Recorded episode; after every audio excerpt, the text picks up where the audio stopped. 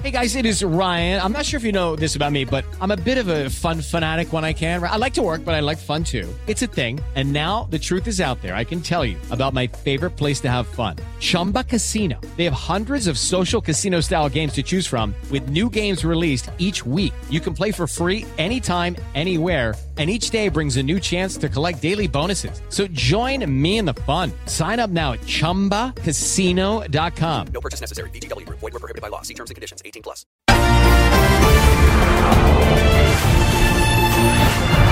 Direto ao ponto.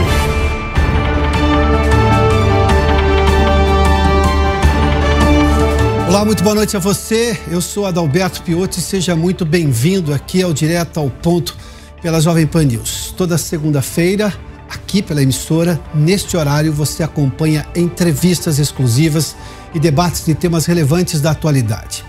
Além da Jovem Pan News, você pode acompanhar o Direto ao Ponto pela Rádio Jovem Pan e através do aplicativo Panflix.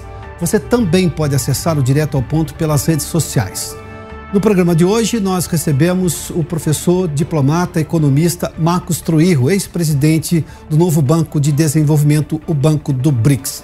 Truirro, seja muito bem-vindo. Obrigado por aceitar nosso convite. Obrigado, Adalberto.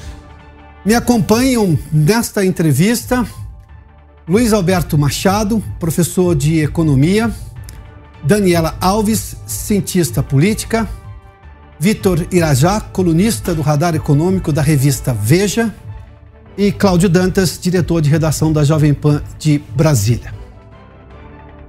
Nosso convidado especial foi o primeiro brasileiro a presidir um banco multilateral e agora volta a trabalhar como professor convidado em Oxford, na Inglaterra.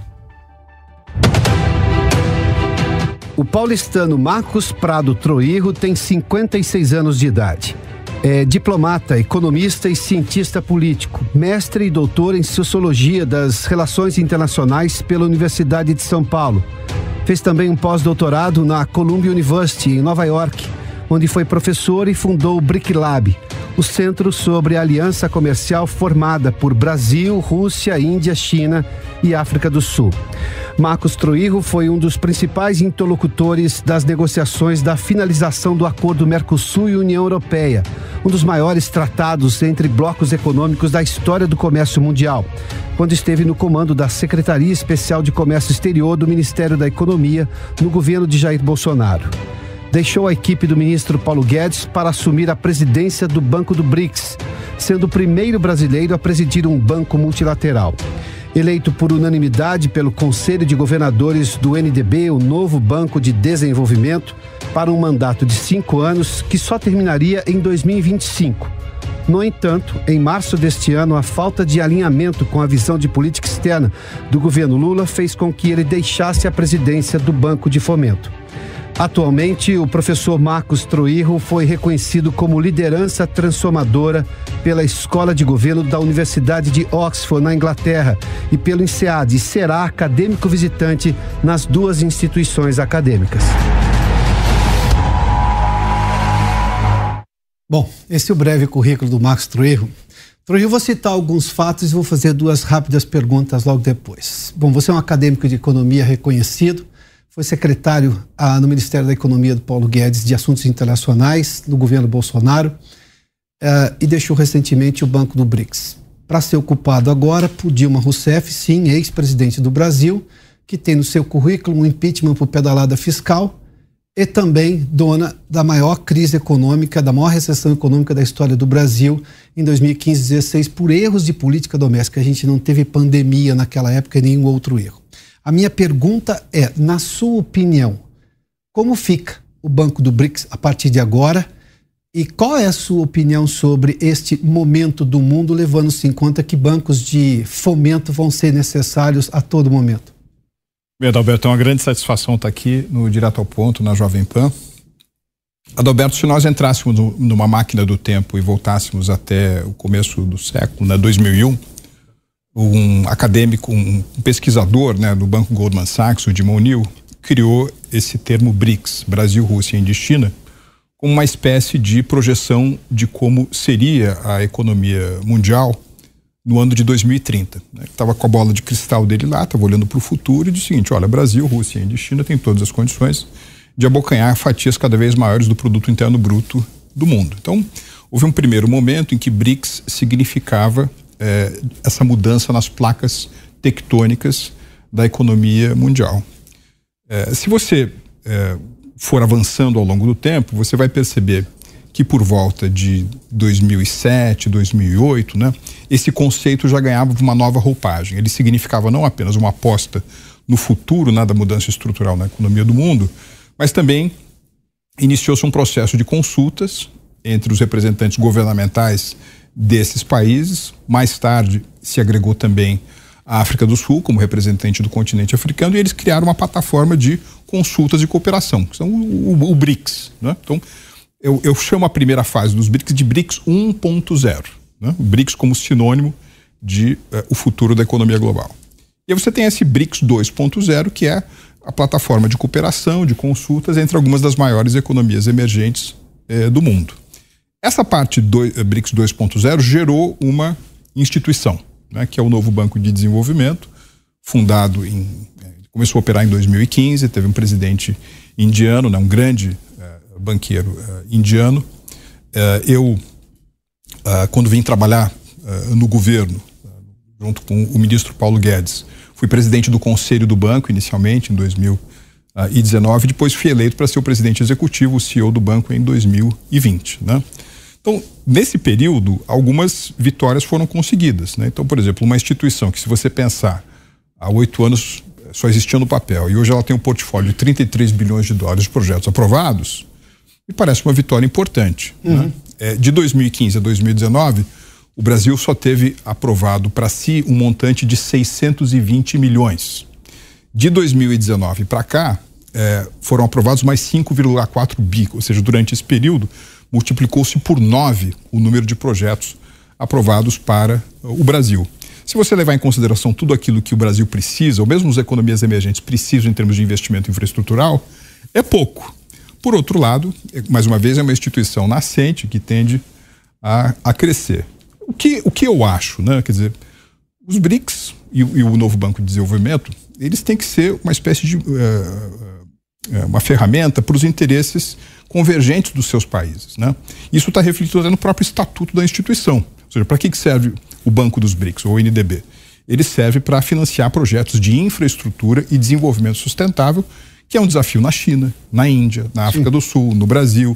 É, durante a minha presidência, a gente começou também um processo de expansão né, dos membros. É, trouxemos o Egito, que hoje é a maior economia do continente africano, é, pelo PIB medido pela paridade do poder de compra. Bangladesh, que é a economia que mais cresce na Ásia, e a Ásia, por seu turno, é a região que mais cresce no mundo. É, os Emirados Árabes Unidos, né?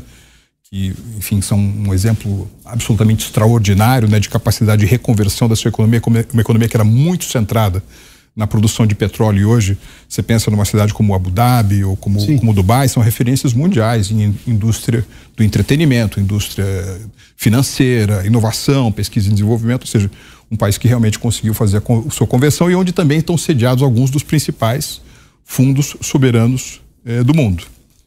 É, Agora, enfim, eu tinha uma visão de que o, o NDB devia ser um músico numa orquestra. Né? Você, tem, você tem o Banco Mundial, você tem o Banco Interamericano de Desenvolvimento, você tem o NDB, um músico orquestra. Nós todos ali tentando aumentar, mobilizar recursos para vencer desafios, como por exemplo os desafios de infraestrutura. Se você pegar todos esses, vou utilizar mais uma vez, mais uma vez a minha imagem, esses músicos da orquestra, Sim. inclusive aquelas instituições que foram fundadas é, 70 anos atrás, né, como algumas dessas que são baseadas em Washington, você apenas representa uma fração de tudo aquilo que o mundo em desenvolvimento precisa em termos de saneamento, de gestão de recursos hídricos, de energia solar, de mobilidade urbana. Então, quanto mais bancos de desenvolvimento você tiver, melhor. Uh, eu, mais uma vez, nessa passagem, uh, eu acho que eu consegui algumas vitórias importantes. Sim. Eu, de certa forma, me preparei para isso de uma maneira indireta na, na, generosa apresentação que o programa fez a meu respeito, há uma referência à passagem pela Universidade de Colômbia, junto com o economista Christian Desiglis. Nós criamos o Centro sobre Brasil, Rússia e China uh, uh, na, na, na, Universidade de Colômbia há, há 12 anos. Né? Então, enfim, seja com chapéu acadêmico, ou do setor privado, ou no governo, eu, eu tinha familiaridade, tenho familiaridade com esses temas de mercados emergentes e dos BRICS. E agora, enfim, teve uma mudança de governo no Brasil.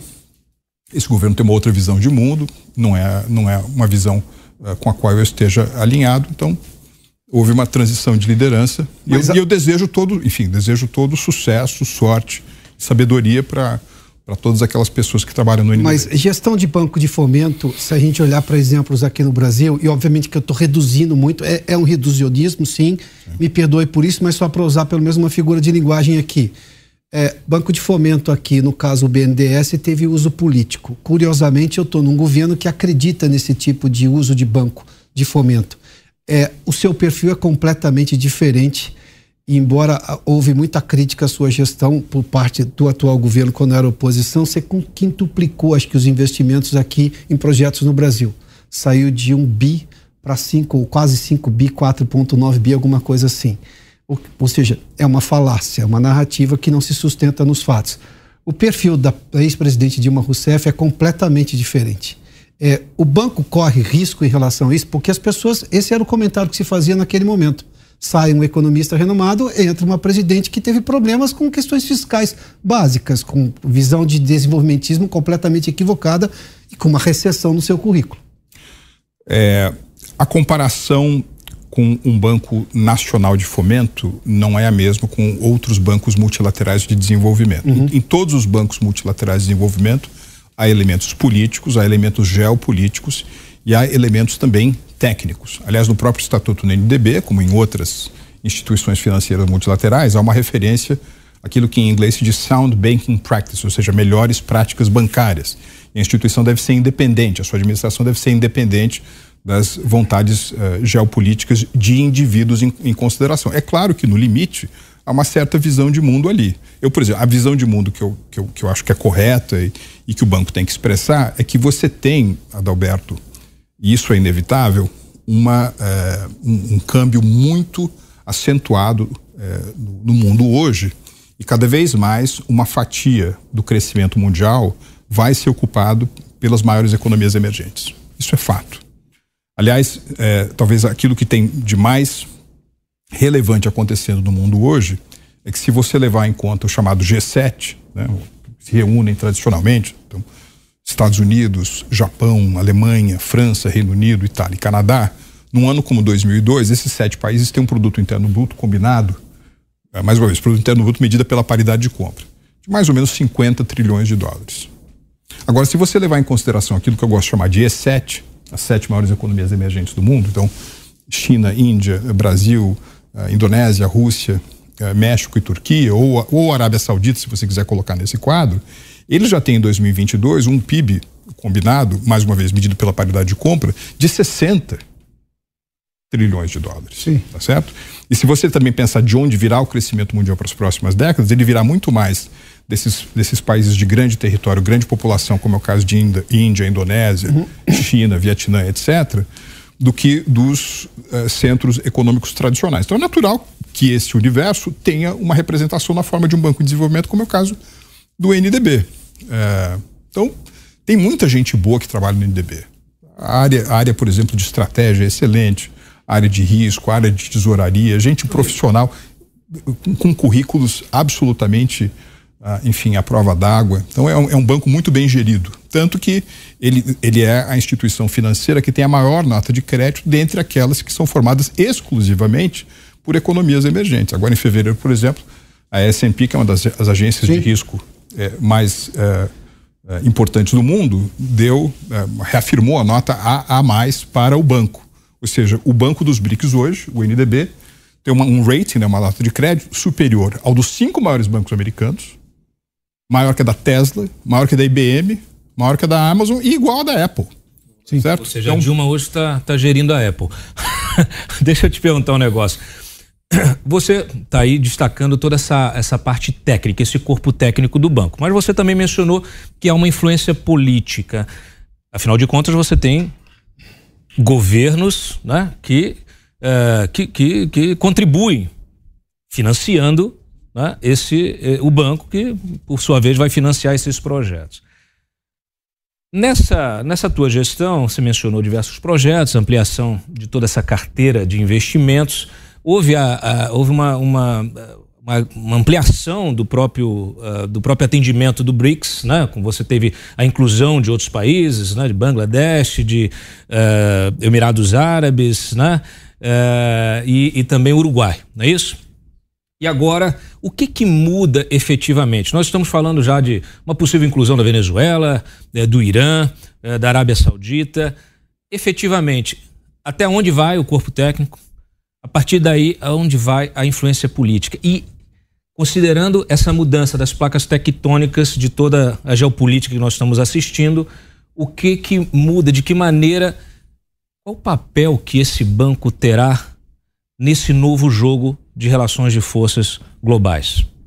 Veja, Cláudio, é, o, o, estatuto do, do banco fala é, em abertura da possibilidade de se associar à instituição a qualquer país que seja membro da Organização das Nações Unidas. Né? Então, no limite, os países que vão entrar no, no banco são países que os sócios fundadores entenderem uhum. que, deve, que devam entrar. Né? Alguns critérios são importantes e foram observados, por exemplo, na primeira rodada de, de, de uh, expansão de membros. O critério da geografia, o critério da experiência em outras instituições multilaterais, por exemplo, o Uruguai foi admitido uhum. como, como membro do banco. O Uruguai já teve presidente do BID. Bangladesh foi admitido. Bangladesh, naquela região do mundo, mais uma vez, é o país que mais cresce no planeta. O Egito, mais um representante da, da África. Os Emirados Árabes, da, da região eh, do Oriente Médio. Então tem um critério geográfico, tem um, tem um critério, mais uma vez, que é como se fosse uma gincana, né? Quer dizer, você tem um que vai ser um grande demandador de projetos de infraestrutura. Por exemplo, uh, metrôs de superfície em Dhaka, em Bangladesh. Outros entram pela capacidade de juntar aquilo que em economia nós chamamos de crowding in, ou seja, alguém que vai você tem o financiamento próximo, próprio do banco, mas você também tem um fundo soberano ou tem uma outra instituição multilateral que vai agregar eh, pujança, robustez a o investimento em infraestrutura, como é o caso dos Emirados Árabes. Então você vai, você vai combinando essas diferentes peças na criação de alguma coisa que, no limite, vá responder à necessidade dos países membros, que é financiar a infraestrutura, tá certo? Não existe nada né, que seja mais multiplicador de prosperidade e crescimento econômico do que o investimento infraestrutural para países que têm, por exemplo, as características de países de renda média, de renda baixa, que são as economias eh, emergentes. Eu acho que isso deve, deve, enfim, foi o que eu tentei imprimir durante a minha gestão. Nos cinco anos que me antecederam, nenhum movimento foi feito. Não, não, nós não havíamos no NDB conseguido, né, a autorização para iniciar o processo de expansão. Eu consegui esse sinal verde e dei início ao processo. Como ele vai funcionar de agora em diante, no limite vai ser uma decisão dos países membros. Hum. Dani Machado. Por favor, Dani. Obrigada. Dani é, Troiho, a Dilma, ela assume em uma nova conjuntura, né, que é uma conjuntura de guerra entre a Rússia e a Ucrânia. Pensando nesse cenário que nós temos hoje, não é? como o Banco do BRICS pode ser afetado por essa atual conjuntura não é? e se a, a atual, o atual posicionamento do governo brasileiro é, em se mostrar mais pró-Rússia, também pode afetar de alguma forma a atuação do Banco dos BRICS? O banco tem que ser gerido de maneira técnica. Esses são temas. Enfim, mais uma vez, a decisão de, de investir em infraestrutura de desenvolvimento sustentável ela é amparada pelo estatuto do banco. Os projetos são avaliados tecnicamente. Mais uma vez, a administração do banco ela é independente, então ela tem que tomar decisões independentes apesar de, dessa enfim, conjuntura internacional bastante conflagrada com o que você é, mencionou, o banco está chegando aí a 33 bilhões de dólares, quase 100 projetos né, em, em nas áreas é, que, que nós estávamos conversando. Então, eu, mais uma vez, eu acho que o foco tem que ser absolutamente no banco. Agora, é claro, no mundo tem uma série de desafios. Você mencionou um deles, que é talvez aquele que seja o mais delicado conflito geopolítico no coração da Europa desde a Segunda Guerra Mundial Há, outra, há outros fatores muito fragmentários. Por exemplo, nós vivemos ainda esse mundo com Covid ou pós-Covid, tá certo? Que foi a mais delicada, a mais grave ameaça relacionada à saúde do mundo desde da gripe espanhola. Você tem uma inflação eh, no mundo, resultado um pouco das políticas eh, monetárias e fiscais que se seguiram ao evento da Covid-19, que levou a uma situação em que, por exemplo, o Reino Unido, a França, a Alemanha, os Estados Unidos tiverem taxas inflacionárias mais altas do que a do Brasil. Não é isso? Você tem também um outro fenômeno de dois, o ano de 2020 foi um, talvez um ano de maior paradeira econômica no planeta desde a da, da Grande Depressão dos anos 30. Então tem muita coisa fragmentária no mundo. Agora também tem uma grande oportunidade para o Brasil. Grande oportunidade no Brasil. Porque, aliás, eu gosto de usar essa imagem, essa confluência de fatores é, representa um divisor de águas tão importante para a economia do mundo que como se nós todos aqui desse programa fôssemos jogadores de carta. Né? Nós estamos em torno de uma mesa redonda, há um feltro verde, nós estamos jogando lá, fazendo as nossas estratégias. Só que de repente alguém entra na sala e diz o seguinte: olha, senhoras e senhores, tem um terremoto. Por favor, venham para o bunker se proteger. Então, a gente deixa as cartas lá, vai para o bunker, passa o terremoto, nós gostamos de jogar, a gente volta uh, à mesa e aí é necessário distribuir novamente os baralhos, as cartas do baralho. E de repente eu olho aqui para minha mão e digo o seguinte: puxa, eu, Brasil, tô com uma mão muito boa. Porque hoje é onipresente no mundo a discussão sobre segurança alimentar, é onipresente no mundo a discussão sobre segurança energética, é onipresente no mundo a transição para uma economia verde e é onipresente no mundo re, o reposicionamento, a reconfiguração das redes globais de valor. E o Brasil tem ativos em cada uma dessas quatro plataformas para ser uma das economias mais dinâmicas do século XXI. Só tem que saber jogar bem as cartas. Tem que saber jogar bem as cartas. Sabe? É, uma, é, uma, é uma oportunidade que acontece uma vez a cada 75 anos, a cada três quartos de século. E o que é mais interessante é que, em geral, esse superciclo de demanda, por exemplo, por alimentos ou por minerais, ele é acompanhado de uma grande, aquilo que né, os economistas chamam de capex, o investimento em capital. Então, junto com essa, com essa nova fase, com essa mudança tectônica, vem aí uma grande onda de investimento em capital. Por exemplo, o Brasil passou a desempenhar uma posição tão importante na produção mundial de alimentos que os nossos problemas infraestruturais, de falta de transporte, falta de escoamento da produção, é, dificuldades de armazenagem, deixaram de ser problemas brasileiros. Eles são problemas mundiais. Né? E como no mundo hoje há uma espécie de distância entre recursos uh, econômicos de investimento disponíveis e projetos de infraestrutura de fato atraentes, o Brasil pode estabelecer essa ponte. Né? Essa é uma das razões pelas quais, por exemplo, em 2021 e 2022, o Brasil foi o terceiro maior destino mundial de investimento estrangeiro direto. E se você levar em consideração, mais uma vez, em 21 e 22, o que entrou de investimento direto no Brasil, como proporção das suas economias, o Brasil foi o principal destino dentre as 15 maiores economias mundiais. Então há algo estrutural que favorece muito o Brasil. Eu vou voltar depois nessa questão da potência, mas Machado, por favor, depois o Irajá também. É, à medida que você vai falando, as coisas vão se embaralhando e novas, novos temas vão surgindo. Mas eu queria. É, acabou de completar agora 100 anos um ícone da diplomacia internacional, das relações internacionais, que é o Henry Kissinger. E numa longa entrevista que foi publicada pelo Estado de São Paulo, ele fala que ainda por um tempo o mundo depende de um certo equilíbrio entre Estados Unidos e China. É, seria uma nova realidade. É, ele não fala que a China vai passar os Estados Unidos a, a, em não sei quantos anos, como muita gente aposta, porque ele, ele fala a, a questão, se você transformar o, o PIB em PIB per capita, a distância ainda é muito grande. Mas, de qualquer forma, nós estamos vivendo uma nova eh, polaridade no mundo, não mais entre Estados Unidos e Rússia, como foi durante muito tempo, mas entre Estados Unidos e China.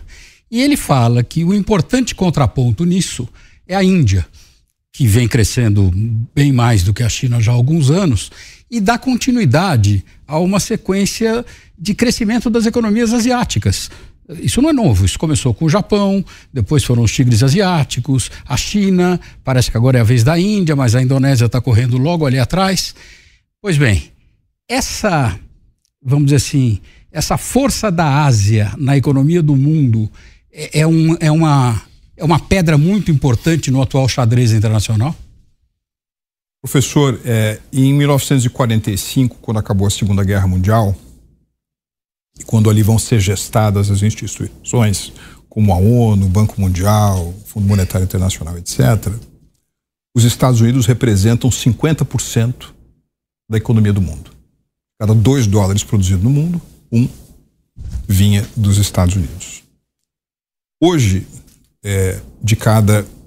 Hoje, o, os Estados Unidos representam mais ou menos 22% da economia global. Ou seja, eles representam menos da metade do que eles representavam uh, em 1945. No entanto, esse declínio relativo, esse declínio do, uh, dos Estados Unidos, ele é um declínio relativo e, a meu ver, ele não é um declínio absoluto. Ele é uma economia de 25 trilhões de dólares. A segunda colocada pelo critério do PIB nominal é a China com 18, 19 é, trilhões. E como uh, o, o senhor bem disse, a população americana é um quarto do que é a população chinesa. No entanto, tamanho importa, inclusive o tamanho da população. Isso quer dizer o seguinte, que no momento em que um chinês médio tiver um, uma renda per capita metade, que representa metade da renda per capita dos Estados Unidos, a economia chinesa será uma economia duas vezes maior Sim. do que a economia dos tamanho Estados Unidos. Tamanho importa e população também. População importa. A, a explicação. Agora é verdade também, aliás, se você, se você mais uma vez, para utilizar a imagem da máquina do tempo, se você voltar para 2001, tá certo? A economia da China era a economia do tamanho da Itália, economia de 2 trilhões de dólares. Então, ela pulou nesses 21, 22 anos de uma economia de 2 trilhões uma economia de 18, 19 trilhões. É um crescimento muito impressionante. Aliás, o Larry Summers, é um sujeito muito inteligente, foi presidente de Harvard, foi secretário de Tesouro americano. Ele disse que o crescimento chinês de 1978 para cá faz empalidecer em importância histórica a Revolução Industrial uh, na Inglaterra na virada do século XVIII uh, para o século XIX. Então, é uma coisa realmente muito importante. E isso leva a uma competição muito acirrada. Né? Uh, o, o senhor mencionava agora há pouco o centenário do Henry Kissinger. Né? Os chineses têm uma perspectiva histórica importante, é uma civilização que tem 4 mil anos mais ou menos de história uh, comum. Né? A, famosa aquela passagem né, que no começo dos anos 70 o Kissinger está conversando com o Chou Enlai e o Kissinger pergunta para ele o que, que o Chou Enlai pensava sobre a Revolução Francesa. Aí o Chou Enlai responde: Eu acho muito cedo para dizer qualquer coisa. né? Então, eles têm uma perspectiva diferente eh, de história. Né? O que eu acho que é, que é correto, eu, eu não gosto muito do conceito de uma Guerra Fria 2.0, que é o que todo mundo, muita gente está falando agora, inclusive muita gente que eu respeito bastante, como é o caso do Neil Ferguson, né, o, o economista, o, o, historiador escocês. O que eu acho que, que existe sim, existe uma, uma mega competição em diferentes frentes, uma competição, por exemplo, no setor uh, de tecnologias da informação, de, de inteligência artificial, há uma competição muito grande também por esses temas uh, relacionados à chamada quarta revolução industrial. Mas há também muita área de, de, de codependência né, ou de interdependência. Qual foi o principal destino do investimento estrangeiro americano nos últimos 20 anos? A China. Qual foi o principal destino do investimento estrangeiro chinês nos últimos 20 anos? Os Estados Unidos. Sim. Aliás, apenas muito recentemente, em 2021, o Brasil ultrapassou os Estados Unidos como principal destino do investimento chinês. Então há uma competição bastante grande e num trabalho recente, por recente entenda 10, 14 dias atrás, o Goldman Sachs lançou uma nova. O Goldman Sachs gosta muito de lançar terminologias, né? o BRICS veio deles, mas eles lançaram agora, que é bastante interessante. Você sabe que na política americana existem estados que geralmente votam tradicionalmente nos democratas uhum. e outros que votam tradicionalmente nos republicanos. O Texas, por exemplo, em geral muito republicano, Califórnia muito democrata. Mas tem os, os tal dos swing states, Sim. são os estados indecisos ou, ou, pendulares. Então o Goldman Sachs agora está com a ideia dos geopolitical swing states, ou seja, os países né, que eh, são eh, mais ou menos pendulares ou indecisos do ponto de vista geopolítico. Né? Eh, ou seja, países que por conta dessa, digamos assim, mega competição entre os Estados Unidos e a China pode extrair benefícios pontuais de um ou de outro. Então, eles, eles listam os países em quatro categorias. Tem um Tem uns que vão desempenhar um papel fundamental na redefinição, por exemplo, de energia e alimentação. O Brasil é um deles. Tem outros que vão desempenhar um papel fundamental na, no reposicionamento das cadeias globais de valor. O México e a Índia é um deles. Outros, porque tem um excesso uh, extraordinário de liquidez. Pense na Noruega, por exemplo, ou na Arábia Saudita. Né? Outros, porque são países desenvolvidos e ainda assim têm líderes visionários, tem um papel muito importante nos próximos anos. Talvez o Japão. Ou seja, existe uma, uma, uma oportunidade baseada nessa competição que a gente não pode ignorar, mas eu acho um erro trabalhar, mais uma vez, com o conceito de Guerra Fria 2.0 por conta da própria interdependência entre essas que são as duas maiores economias eh, do mundo. Irajasson, por favor. Troigo, a notas da, do banco, do Banco dos BRICS, sobre a sua saída, diz que foi mutuamente consensuada na sua saída. Uh, você citou agora há pouco tempo que tem divergências significativas com a gestão do presidente Lula na nova gestão presidencial do país. Uh, mas, em paralelo, você também comenta que as decisões do Banco dos BRICS são tanto tomadas é, por um colegiado, como também por questões técnicas né, de gestão de um banco. Eu queria entender o que, que é, impediu que você continuasse à frente do banco, se as decisões são tomadas por um colegiado e são tem que ser, teoricamente, técnicas. É, sobretudo para uma instituição nova, eu acho que é muito importante haver um alinhamento entre, por exemplo, o, o, o líder de um banco multilateral e a, e a nacionalidade do seu país, né? Porque no limite isso vai se expressar na forma qual, qual o, banco, o banco é conduzido. Né? Eu tinha um pleno alinhamento com as ideias do Paulo Guedes. Né? O Paulo Guedes gosta da ideia de crowding in, gosta da ideia de fazer negócios com todas as partes do mundo sem viés ideológico, gosta da ideia de, de, de, de profissionalismo nas decisões, é, digamos assim, de alocação de recursos. Né? Então, do meu próprio país, eu tinha um apoio é, muito importante. É, essencialmente isso. Eu vou voltar na questão da potência e, e da importância estratégica do Brasil nesse seu pensamento. Ah, tem um, um, uma análise que quem faz, na verdade, é o professor Hussein Kaluti, lá de Harvard, brasileiro, é pesquisador em Harvard, que ele diz que para você ser uma potência mundial, você precisa ser bom em algumas coisas. Você precisa ser o primeiro ou estar tá muito próximo disso. Tem que ser uma potência diplomática, uma potência de tecnologia, ah, uma potência. Ele cita uma série de coisas lá uma potência bélica, você precisa ter capacidade de suasão e tudo mais. E que o Brasil, por exemplo, é muito bom, por exemplo, na questão alimentar. Tecnologia de agropecuária, isso é, é ponto. Mas não é uma potência educacional. E todas as potências que hoje já estão estabelecidas ou que podem vir se estabelecer, elas estão caminhando muito forte. Ou já caminharam na questão educacional ou vão caminhar. Quanto que essa questão hoje que você pontuou aí, da importância de fornecedor de alimentos e até da mudança da economia para uma economia verde, o quanto que isso vai, digamos, se super, se super uh, colocar acima ou se colocar acima desses conhecimentos todos que vêm, obviamente, da Segunda Guerra. Os Estados Unidos, de alguma forma, era exatamente todas essas coisas, bom em todas essas coisas, sem contar a questão econômica de cada dois dólares, um, um era americano de produção.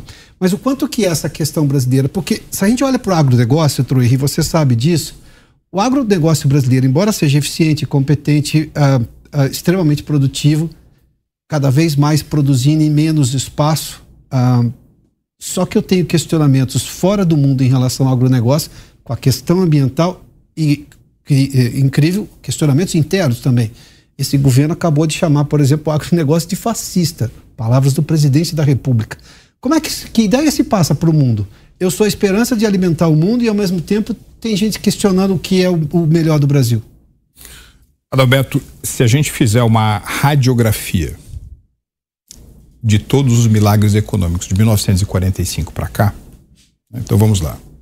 Alemanha no pós-guerra, Japão no pós-guerra, China desde 1978, uh, eh, Alemanha desde 1982, Israel primeira metade dos anos 80 para cá, o Chile em algum momento, agora é uma situação mais complexa, mas enfim, uma, uma arrancada econômica importante. Né? Coreia do Sul, Sim. dos anos 70 para cá. Então, vê que coisa curiosa, né? A China é um país confucionista. A Alemanha era uma ditadura antes da Segunda Guerra Mundial, depois virou um dos países mais democráticos, exemplo de democracia no mundo, como é o caso do Japão. Só que o Japão não é um país europeu, é um país é, asiático. É, a Espanha é um país ibérico, né? latino. Ah, Enfim, Israel, o, o resultado de contribuições de, de, gente brilhante de diferentes partes do mundo, né, em nome do país deles. Ou, ou seja, o que, que, será que tem em comum nesses, em todos esses milagres econômicos de 45 para cá? Né? Porque, mais uma vez, uns são regimes de mais oxigênio democrático, outros de menos, alguns têm uma certa filia, filiação é, civilizacional, né? É, outros não têm. Então, será que tem alguma coisa comum a todos eles? Uma das coisas que eu encontrei foi o seguinte: não há nenhum milagre econômico nesses últimos 80 anos que não tenha sido turbinado por uma robusta participação do comércio exterior como motor do desenvolvimento econômico. Ah. E nenhum deles. É quase como se você conseguisse colocar duas categorias de país, duas, duas colunas. Né? Você tem aquilo que a gente poderia chamar de, de nações comerciantes, estão todos elencados esses que eu mencionei, Alemanha, Japão, China e todos os outros, e outros países que permaneceram economias fechadas. Né? Então, Brasil, Argentina, é, Turquia, a Rússia, né? Cuba, não são países fechados do ponto de vista do comércio internacional. Por que, que essa é uma questão tão importante? Porque é por meio do comércio exterior que você consegue gerar gigantescos superávites que vão se tornar uma parte importante do colchão de recursos que vão ser direcionados para aqueles que são os fundamentos do aumento da produtividade: educação, pesquisa, desenvolvimento, inovação. Aí você pergunta: nós tivemos isso no Brasil ao longo do tempo? Nós não tivemos. Agora, por exemplo, vamos pegar um exemplo, vamos, vamos pegar um caso que está muito visível no, aos olhos de todo, que é o exemplo da arrancada chinesa dos anos uh, final dos anos 70 para cá, né? Geralmente tem gente que fala assim: "Ah, os asiáticos têm muito planejamento, investem muito em educação". E é verdade que às vezes eles têm muito planejamento e de fato alocam uma parte importante da sua riqueza para educação. Só que de 1948 para 1970, 1949, que é, o, que é o ano da Revolução Maoísta, né, até 1978, o desenvolvimento da China não é nada impressionante. Hum. Alguma coisa aconteceu de 1978 para cá. Né? E você tem um fenômeno muito interessante, que é o fenômeno da arrancada da economia japonesa. O Japão, juntamente com o Brasil, foi o país que mais cresceu no mundo até a metade dos anos 70. E quando o Japão cresceu por meio de comércio exterior, sobretudo mediante as suas exportações para os Estados Unidos e para a Europa, ele gerou superávites tão significativos que eles turbinaram os investimentos nessas áreas que você, nessas áreas que você estava mencionando. Tá. Educação, ciência, tecnologia, inovação. Teve um momento que ele começou a ficar caro demais.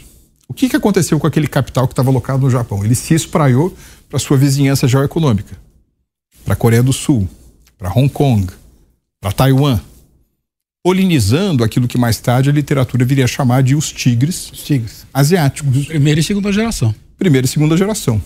Você tem essa figura do Deng Xiaoping nos anos 70 na China e ele está ali perto, ele está vendo que o Japão está o que o que está acontecendo ali.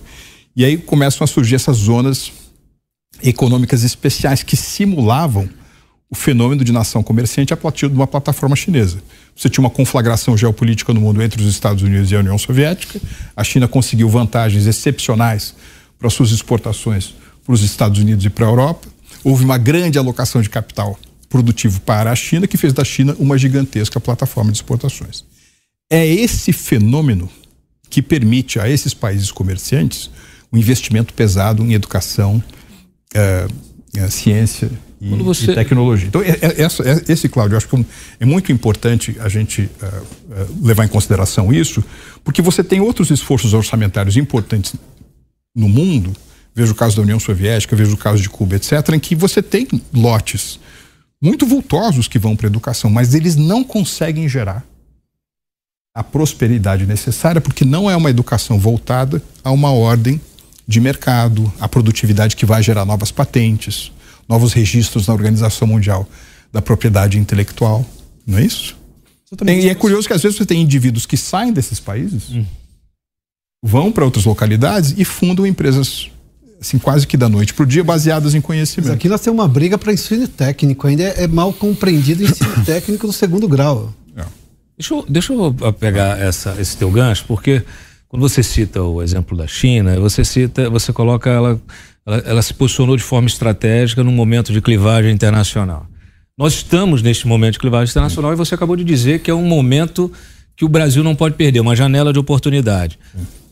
Ou a leitura que você faz do posicionamento atual da política externa.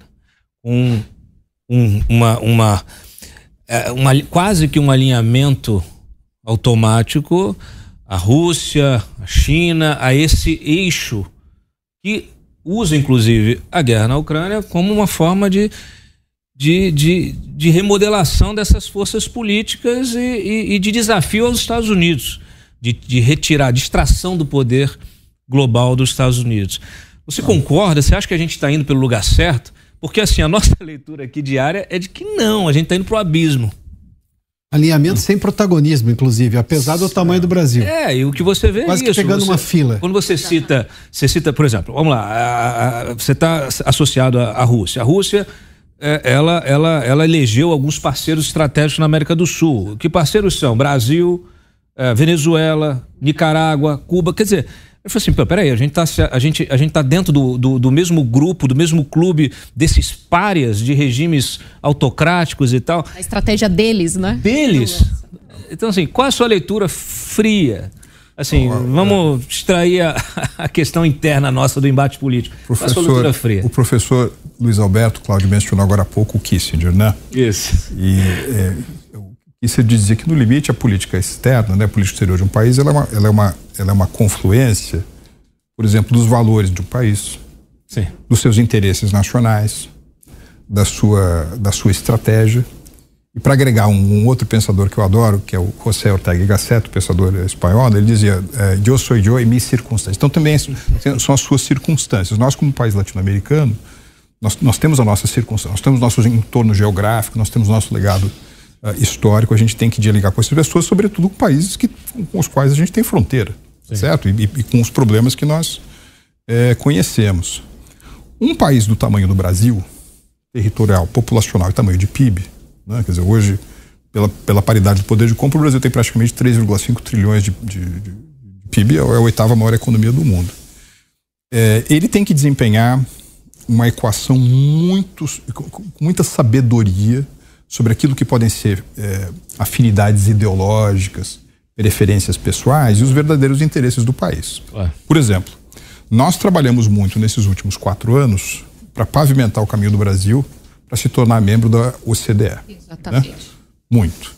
Agora, por outro lado, a gente deixou os BRICS pelo contrário. Aliás, no governo anterior havia até por parte, enfim, de algumas pessoas uma, uma retórica uh, uh, mais dura, com, com, por exemplo, com a China. Agora, durante os quatro anos ante, do, do, do, presidente Bolsonaro, 2019 a 2022, o Brasil acumulou um superávit comercial com a China que é maior do que a soma dos superávites comerciais de todos os governos do Brasil de 2003 até 2018.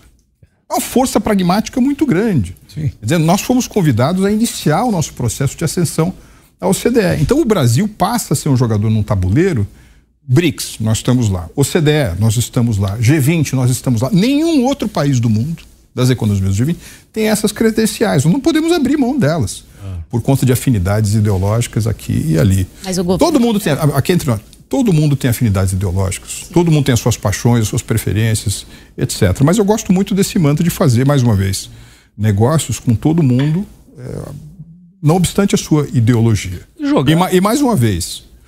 É, nós estamos aqui na presença de gente que, que gosta muito de ler. Né? Eu, todo mundo uh, aqui leu aquele Porque as Nações Fracassam. Sim.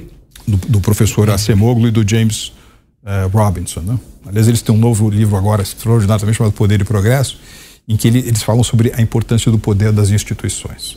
Né? Então, mais uma vez, as, insti as instituições são fundamentais. As instituições não podem ser revestidas de ideologia. Né? A estratégia não pode ser revestida de ideologia. Aliás, que é um exemplo mais extraordinário de como estratégia não deve é, necessariamente a sua política exterior é o que os Estados Unidos fizeram nos anos 70, né? criando, perceberam que havia uma, uma, né, uma, era necessário quebrar a espinha dorsal do comunismo como força geopolítica e levou ao cisma sino-soviético, oferecendo oportunidades especiais à China, afastando Pequim de Moscou.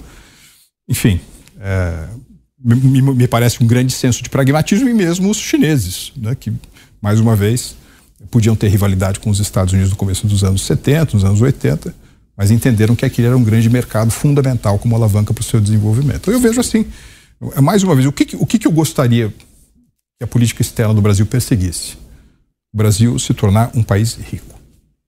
Um, pai, um, pai, um, e tem outra, mais uma vez, voltando àquele cenário que a gente descreveu agora há pouco, o Brasil tem todas as condições de, no espaço de uma geração, ser um país de, de, enfim, de renda per capita superior a 20 mil dólares. Uma geração? Sim. Sim. Tá. Deixa, eu, deixa eu dizer como é que você chega lá. Ah, vamos, vamos, vamos falar. Tudo que não estamos fazendo. Deixa eu dizer. O período de uma geração é chama atenção. Vamos lá. Esse é o ponto. A gente tem que fazer o dever de casa. Né? E a gente teve alguns avanços positivos durante a última gestão, como marcos legais, como do saneamento, do gás, uh, de ferrovias, né? que são fundamentais para você trazer segurança jurídica e trazer investimento é, externo. Irajá, só me permite, todas discutidas à luz da Constituição, segundo Sim. o regramento institucional e nada além. Muito correto, né? Então, e agora, né, o, o presidente Lula botou à prova o marco do saneamento. Eu queria entender, né, nesse primeiro momento, uh, o quanto essas discussões, né, essas revisões, elas são nocivas para a atração de investimento privado e externo, mas em paralelo, quanto que uh, uh, essas outras medidas propostas pelo ministro Fernando Haddad como o arcabouço fiscal e a reforma tributária, podem também, é, em paralelo, é, equilibrar essa equação. Posso complementar a pergunta Pode, dele? por favor. Considerando a, até mesmo essa questão da OCDE, que o Brasil já indicou que não é mais prioridade ingressar na OCDE, não é mais todos esses elementos que foram eleicados aqui, não é? Dani, o posso Brasil... fazer uma observação? O governo brasileiro do presidente Lula, porque o Brasil acho que tem Exa esse anseio exatamente, aí. Né? Exatamente, Me Neste perdoe. governo, imagina, Piotr, foi bem colocado aqui. Nesse, neste cenário, o Brasil tem realmente instituições fortes ainda, não é, apesar de todos esses elementos que foram colocados aqui? Então vamos lá. Sobre arcabouço fiscal uh, e sobre gastos públicos, né? Eu me lembro de uma história, eu não sei se ela é verdadeira, vou, vou contar mesmo assim, ah, né? que eu vi sobre o Tião Maia. Lembra, lembra do Tião Maia, né? o grande pecuarista, agricultor brasileiro. Né? É, é, aparentemente, ele foi convidado por uma universidade para ser o patrono uh, de, de uma turma de administração de empresas. E aí pediram para ele fazer um discurso como patrono sobre modelos de negócios que dão certo.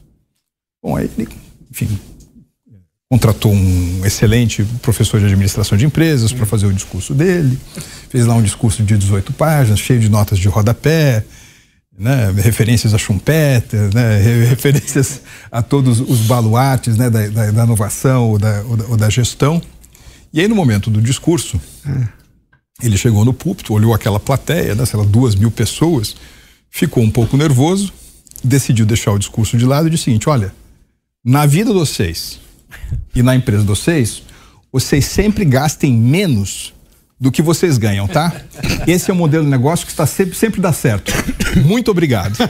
Então, eu acho, enfim, eu acho que é um pouco por aí. Ouviu, Haddad? Existe, existe, existe uma, existe uma, um, uma, uma, falta de, de conexão entre ao, muito gasto público Sim. e pouco investimento nacional.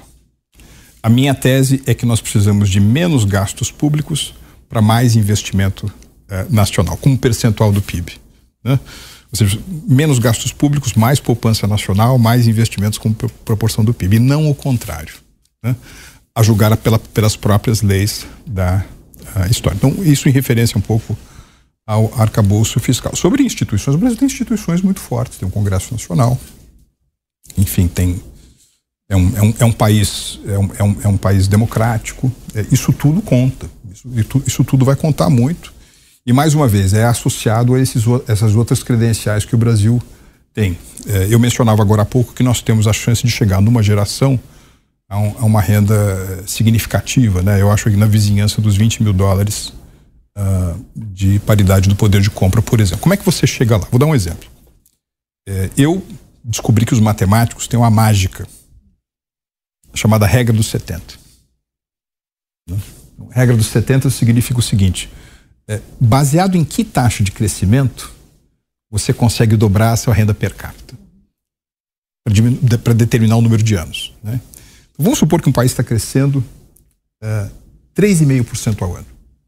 Então você divide 70 por 3,5, são 20. Então 20 anos, que você poderia considerar uma geração, é o espaço de tempo que você precisa para dobrar a sua renda per capita. A Índia, por exemplo, recentemente cresceu 7%. Se você cresce, cresce 7% ao ano, 70 dividido por 7 são 10. 10, uma década é o necessário para você dobrar a sua renda per capita. Ora, o que está acontecendo no mundo? Você é um país como a Índia, cresce 6 ou 7% ao ano, a partir de uma, de uma, de uma renda média muito baixa. Renda per capita hoje na, da, na Índia não chega a 3 mil dólares. Mesmo no caso da China, né, que, que, hoje é uma economia tem mais ou menos 12, 13 mil dólares de renda per capita, né, é, ela crescendo 4 ou 5% ao ano, ela vai continuar sendo uma grande consumidora, por exemplo, de bens em que o Brasil tem grandes vantagens comparativas. Indonésia, 280 milhões de pessoas.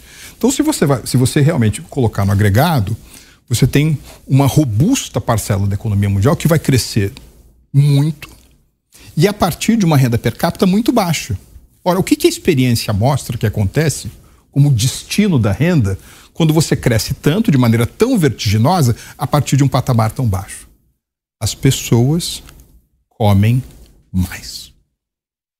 As pessoas vão se alimentar mais. Elas vão se alimentar primeiro mais e depois elas vão se alimentar mais e melhor. E esse, essa referência que o Adalberto fazia agora há pouco sobre a, a capacidade do Brasil de produzir alimentos é um milagre razoavelmente recente. Sim. É, até o início dos anos 80, o Brasil era importador líquido de alimentos. Então, esse é um caso absolutamente formidável para mostrar, como dizem lá os, os, os moderninhos né, de, de, gestão de empresas, o turnaround que o Brasil conseguiu fazer no setor, e isso só vai continuar. Minha impressão é que essa força estrutural por, por demanda de alimentos é tão grande, tão grande, que apesar de muitas das dificuldades que a gente tem, uh, digamos assim, em, em, em, ter mais coesão interna, etc., o montante de investimentos continuará vindo. Uhum. Talvez numa velocidade e numa proporção menor do que viria se nós estivéssemos bem azeitados né, no jogo entre os diferentes atores eh, da política, mas eles virão mesmo assim. Eu tive agora recentemente, né, nós, nós estávamos conversando, Adalberto, é, em, em, Nova York, para esses eventos de é, sobre o Brasil. Sim. Né? Estava no evento do Financial Times, por exemplo, que é um dos jornais mais importantes do mundo. E um editor do jornal me dizia assim: puxa, o Brasil estava até dezembro do ano passado no sexto ano e meio de reformas. Reformas fazem a diferença, né? Sim. Às vezes, quando dá a impressão de que você não tem nada para falar, você fala assim: ah, o Brasil precisa de reformas estruturais. Mas não precisa. Sim, tá certo? Então, as, as, reformas estruturais são algo, assim, trata-se de algo que precisa continuar no Brasil. Porque, no limite, quando você tem, por exemplo, plantas de produção saindo da China, seja por conta de razões geopolíticas ou de necessidade de diversificação de fornecedores, ou mesmo pelo fato da China não ser mais um país de baixo custo, uhum. né? é, essa produção vai para algum outro lugar do mundo. É um fenômeno que tecnicamente se chama reshoring. Uhum. Né? E aí muita gente diz que o que vai determinar o reshoring é o friendshoring, ou seja, você posicionar a sua produção em país amigo. Sabe o que é um país amigo? É aquele que tem regras, regras do jogo claras, instituições fortes e que funcionam, tá certo? Que tem, que tem uma legislação trabalhista que vale a pena, em que a carga tributária como percentual do PIB é um, enfim, um incentivo e não um obstáculo ao investimento. Sim. Ou seja, isso precisa acontecer para que o Brasil possa absorver esses recursos que de fato vão se reposicionar nessa próxima década. Então é essa combinação. Coitada da Shen. É essa combinação de aproximação, de absorção desses capitais que estão pairando pelo mundo, com a pujança do agronegócio, tá certo? E do nosso setor mineral, uhum. que nós vamos gerar os excedentes necessários para que o investimento em pesquisa, desenvolvimento e inovação faça do Brasil um país intensivo em talento, que no limite é o grande diferencial da quarta revolução Machado, industrial. Só conta o final da história do editor do Financial Times. O Brasil vinha de seis anos e meio de reformas. Sim. Sim. Ele está vendo que isso foi paralisado agora, é isso? Olha, é, agora tem um ponto de interrogação. Tá. Há um ponto de interrogação. Há uma, há uma é, todo mundo conhece aquela consultoria super famosa também, a Eurásia, né? Eurásia. Eu lembro que um, do, um, dos editores da Eurásia, um dos diretores da Eurásia anos atrás, um debate público dizia o seguinte: hoje, o país onde ocorre a mais intensa dinâmica de reformas estruturais no mundo emergente é o Brasil. Sim. Se a gente fizer essa pergunta hoje, qual é a resposta? Não é o Brasil. Machado, por favor. É, cê- cê- o nome que está por trás dessa questão toda institucional é Douglas North, que fez toda a diferença, chamando a atenção para a importância das instituições para a atração de investimento, não só externo, interno também. Que um país cujas regras do jogo mudam o tempo todo, afugenta o investimento de quem está aqui e de quem está fora. Mas eh, dentro dessa questão das reformas, e aqui eu vou colocar uma, talvez um, um ponto de vista diferente, a ideia da reforma tributária, da maneira que está sendo proposta, não me desagrada. Porque eu acho que é, é um falso, é um falso, é um falso consenso. Se perguntar para 100% das pessoas, dá para a situação ficar, se a situação tributária permanecer como está, você vai ter 100% de resposta que não. Sim. Então parece que é consenso. Mas quando você desce um pouco no detalhe, qual reforma tributária vamos fazer?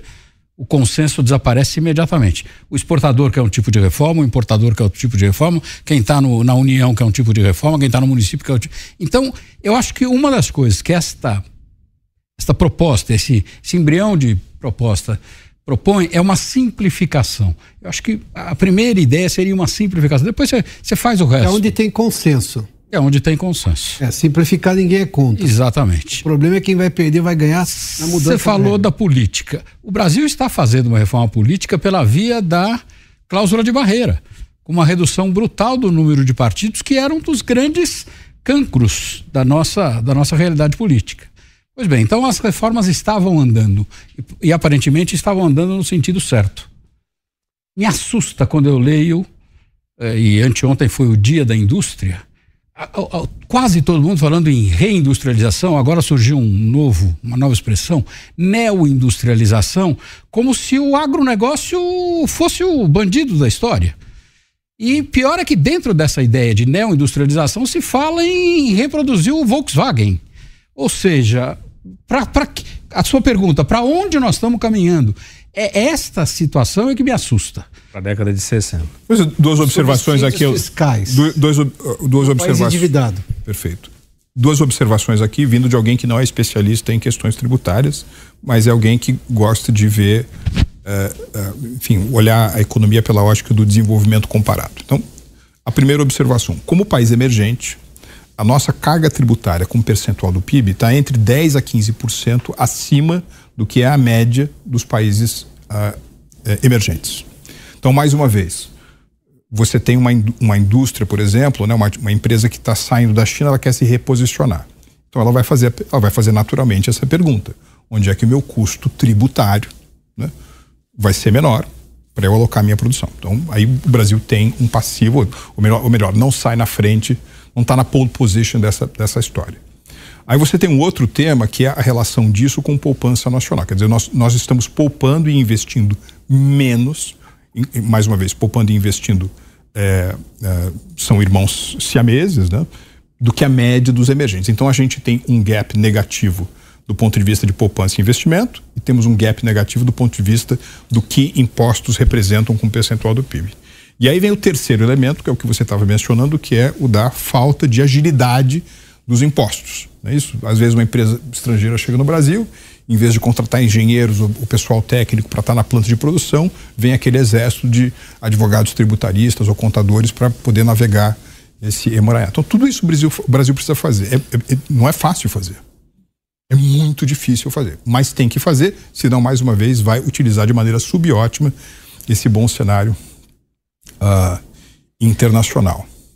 E tinha um outro elemento, Elizabeth, que você estava mencionando. As instituições também. As instituições, você tem toda a razão. Douglas Noir falou sobre instituições. Aqui, mais uma vez, precisa ser uma combinação de instituições com estratégia. Né? Por exemplo, no- na trajetória de crescimento da China nos últimos 50 anos, o papel institucional foi um pouco menos importante do que o papel estratégico. Eles aceitaram, acertaram muito na estratégia baseado na realidade deles e no interesse deles. Tá certo? É, eles chegaram agora num- numa fase de desenvolvimento em que as instituições também são muito importantes. A gente tem que calibrar as, as duas. Só as para completar, é, fala- a gente fala muito em reformas macro, mas o que andou muito no governo passado foram as, repo- as reformas microeconômicas, que tiveram uma importância brutal. O outro, outro tema, Cláudio, se você me permite, só que, eu- que, que eu queria eh, fazer uma referência, esse tema de reindustrialização que foi mencionado, né? É, vou fazer, fazer aqui um, um, exercício teórico, tá? Então não é uma pessoa, não é uma pessoa, um exercício teórico, que é o seguinte: nós nos acostumamos a dividir a economia entre setor primário, né, agricultura, né, tal, mineração, setor secundário, manufatura, indústria, etc., setor terciário, setor de serviços. Né? Agora, mesmo se você pensar no termo revolução industrial, né, que a gente geralmente costuma pensar no segundo compartimento, né, que é o da indústria ou da manufatura, aqui a gente tem o que nós poderíamos chamar de uma, de uma pegadinha do idioma. Né? Por exemplo, em inglês, quando você utiliza a palavra industry, pode significar uma manufatura, ou seja, alguém do setor tradicionalmente secundário, ou pode significar apenas um setor da economia. Por exemplo, I am in the movie industry, eu estou no, no, setor de cinema, né? Ou então eu estou na, tô na I'm in the ad agency business, na industry, estou no setor de, de agências de publicidade. A revolução industrial, ela é uma revolução de manufatura, mas ela é, sobretudo, uma revolução científica e tecnológica que gera uma dramática revolução de produtividade. Então, se você quer, eu, por exemplo, eu não desgo, eu, eu, eu gosto menos do tema reindustrialização do que do termo neoindustrialização. Se você entender que neoindustrialização hoje não, se fica, não significa necessariamente você reconcentrar a atividade no setor manufatureiro mas significa agregar valor nos diferentes setores Sim. da economia. É uma revolução. Neoindustrialização tem de significar o aumento brutal da produtividade dos diferentes setores da economia por meio da agregação de valor. Então, não existe nenhuma, digamos assim, incompatibilidade entre você ser um gigante do agronegócio ou mesmo das, ou mesmo das commodities e ser também uma potência da manufatura ou, ou do setor de serviços. Aliás, sabe qual é o maior produtor mundial? Qual país é o maior produtor mundial de commodities? São os Estados Unidos, Sim. que é a maior economia do mundo. E não é porque eles são um grande produtor de commodities que eles não deixam de ter o Vale do Silício, a indústria da tecnologia da informação, o Hollywood, não tem nenhum problema. A Austrália, o Canadá são grandes países produtores de commodities. O fato é o seguinte: no caso do atual cenário internacional, isso dá ao Brasil uma vantagem grande. O que, que você faz com essa vantagem? Né? Se é simplesmente voltar aos velhos as velhas teses da substituição de importações, criar subsídios, proteger mercado, ou pelo contrário, é aumentar, por exemplo, o, o, o, investimento relativo do Brasil em Sim. pesquisa, ah. desenvolvimento e inovação. Como a agricultura fez. Como, por exemplo, a agricultura fez. É, é, é curioso, porque assim, quando a gente olha essa, essa nova revolução industrial, que é baseada na tecnologia, ela promove o quê? Ela promove um boom no setor de serviço. E aí, quando a gente fala da nossa reforma tributária, que embora ela venha embalada num discurso de simplificação tributária, o que está motivando, o que está, vamos dizer assim, o que está por trás, pelo menos por parte do governo, é o interesse em é, ampliar, aumentar a carga tributária justamente desse setor de serviço, para você extrair da reforma tributária uma arrecadação maior. Sim. A expectativa que se tem com o texto que está sendo colocado em discussão, o governo espera extrair dali pelo menos 100 bilhões de reais, o que vai significar, na verdade, 8% a mais na carga tributária do brasileiro. 100 bilhões para quê? Para começar a cobrir os 170 que ele precisa cobrir depois de ele ter arrombado as contas públicas. Então, assim, é, é, não faz sentido quando você, quando você pensa assim, pô, eu estou simplificando. Para que, que eu estou fazendo a reforma tributária? É para atrair investimento? Não. O que está motivando a reforma tributária é arrecadar mais para o Estado gastar mais, para, em tese, pra, na verdade, você alimentar políticas populistas para o, o, governo da ocasião dizer o seguinte: olha, eu estou entregando isso aqui para vocês, né? Os miseráveis, para os pobres, por não sei o quê. Mas, na verdade. É, mas na verdade o que, o que deveria estar tá fazendo, tá, tá fazendo é liberando as forças produtivas para que ela não precisasse do Estado. Sim. Sim. o, o, que, o que o Cláudio fez menção aí, eh, me permita só voltar na questão aqui da reunião da Fiesp recente, na semana passada, foi quinta, né? É. É, o Brasil é a prova cabal de que ter visão estratégica e olhar para o futuro, investindo em pesquisa e inovação dá certo. O agronegócio é a prova cabal disso. A gente não precisa nem olhar para o mundo, a gente tem um exemplo aqui. Se a gente olhasse para trás, a gente ia ter, ser importador de alimentos. A gente é exportador, é um bilhão de pessoas que comem porque o Brasil produz. Mas quando os empresários, seja aqui na Fiesp, vão lá e aceitam o que eu chamaria, inclusive, de um. Bom, o que, que é aquilo ali? É, é um, é um alegra, alegra alguém, porque veja só, de novo, ah, vou dar uma redução tributária para esse setor especificamente, sendo que o dramático é a questão tributária. É isso que tira competitividade do Brasil ou incapacidade de fornecer mão de obra qualificada. Os industriais reclamam disso com muita frequência. Se eu olhar, por exemplo, na, na briga das varejistas aí chinesas, que agora as varejistas brasileiras não estavam pedindo redução de impostos para elas para elas poderem competir, elas estavam querendo que mantivesse a alíquota alta para as chinesas. Ou seja, é um contrassenso. Porque você vai sempre viver de favor do governo. E eu estou falando de um setor que, digamos, é bem educado, é bem informado, tem consultorias caras, e eles pedem coisa dos anos 70. É surreal. É, há uma desconexão entre o que parece ser uh, o principal, os, ou os principais vetores né, da, da nova economia, da quarta revolução industrial, e essa visão que me parece prisioneira dos anos 50, 60, né, de política industrial por meio de subsídios, né, reserva de mercado, tratamento de alguns setores ainda como indústrias nascentes, né? Quer dizer, já não é mais um bebê, já tá, já, né, já, é. já, já, já, é bem maduro. É A um minha problema. preocupação é que o investidor esse que você ainda vê de forma otimista o Brasil, o que, que ele olha lá na frente, se esse país está ainda nessa questão de. Me chamou a atenção. Eu confesso que eu imaginava que as varejistas fossem pedir, ah, digamos, paridade ah, tributária. Bom, quanto que o chinês paga para chegar aqui? Eu não estou nem calculando o custo chinês ou o custo Brasil. Mas no que refere-se a impostos, eu quero ser baixo meu imposto aqui também. Não, não, mantendo da China alta, como se fosse uma reserva de mercado. Reserva de Sendo que ela poderia vender muito mais, porque ela poderia ser fornecedor para o mundo se ela tem um custo mais baixo aqui. Mas veja só, você está fazendo uma descrição de uma situação de fato. Não, não há nada em que você disse, Alberto, que esteja incorreto. Ainda assim, ainda assim, nos últimos quatro anos, o Brasil aumentou os seus negócios, ou seja, o seu fluxo de comercial de exportações e importações aumentou com a Europa. Nos últimos quatro anos, o fluxo de comércio, exportações e importações do Brasil aumentou com a América do Norte, aumentou com a América do Sul, aumentou com a Ásia e Oceania.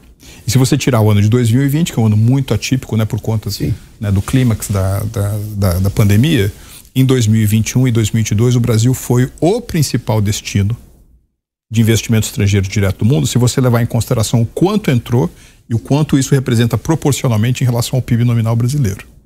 Então, apesar de todas essas dificuldades que você acabou de listar, ainda uhum. assim nós obtivemos esse resultado. O ano passado, a nossa corrente comercial foi de 600 bilhões de dólares. É a maior da história. De 2018, de 2019 até 2022, o Brasil é o país que mais aumentou a participação do comércio exterior como percentual do seu produto interno bruto. Então, imagine o que vai acontecer com o nosso país se essas amarras, né, que vocês estão habilmente descrevendo, elas, elas, se, elas se afrouxarem, elas se perderem. Se não etc. forem dados novos é. nós. O que, que vai acontecer, por exemplo, com o investimento em, em PID, né, em pesquisa e desenvolvimento, se a carga tributária, por exemplo, caísse de 34% para 25%? O que, que, que aconteceria?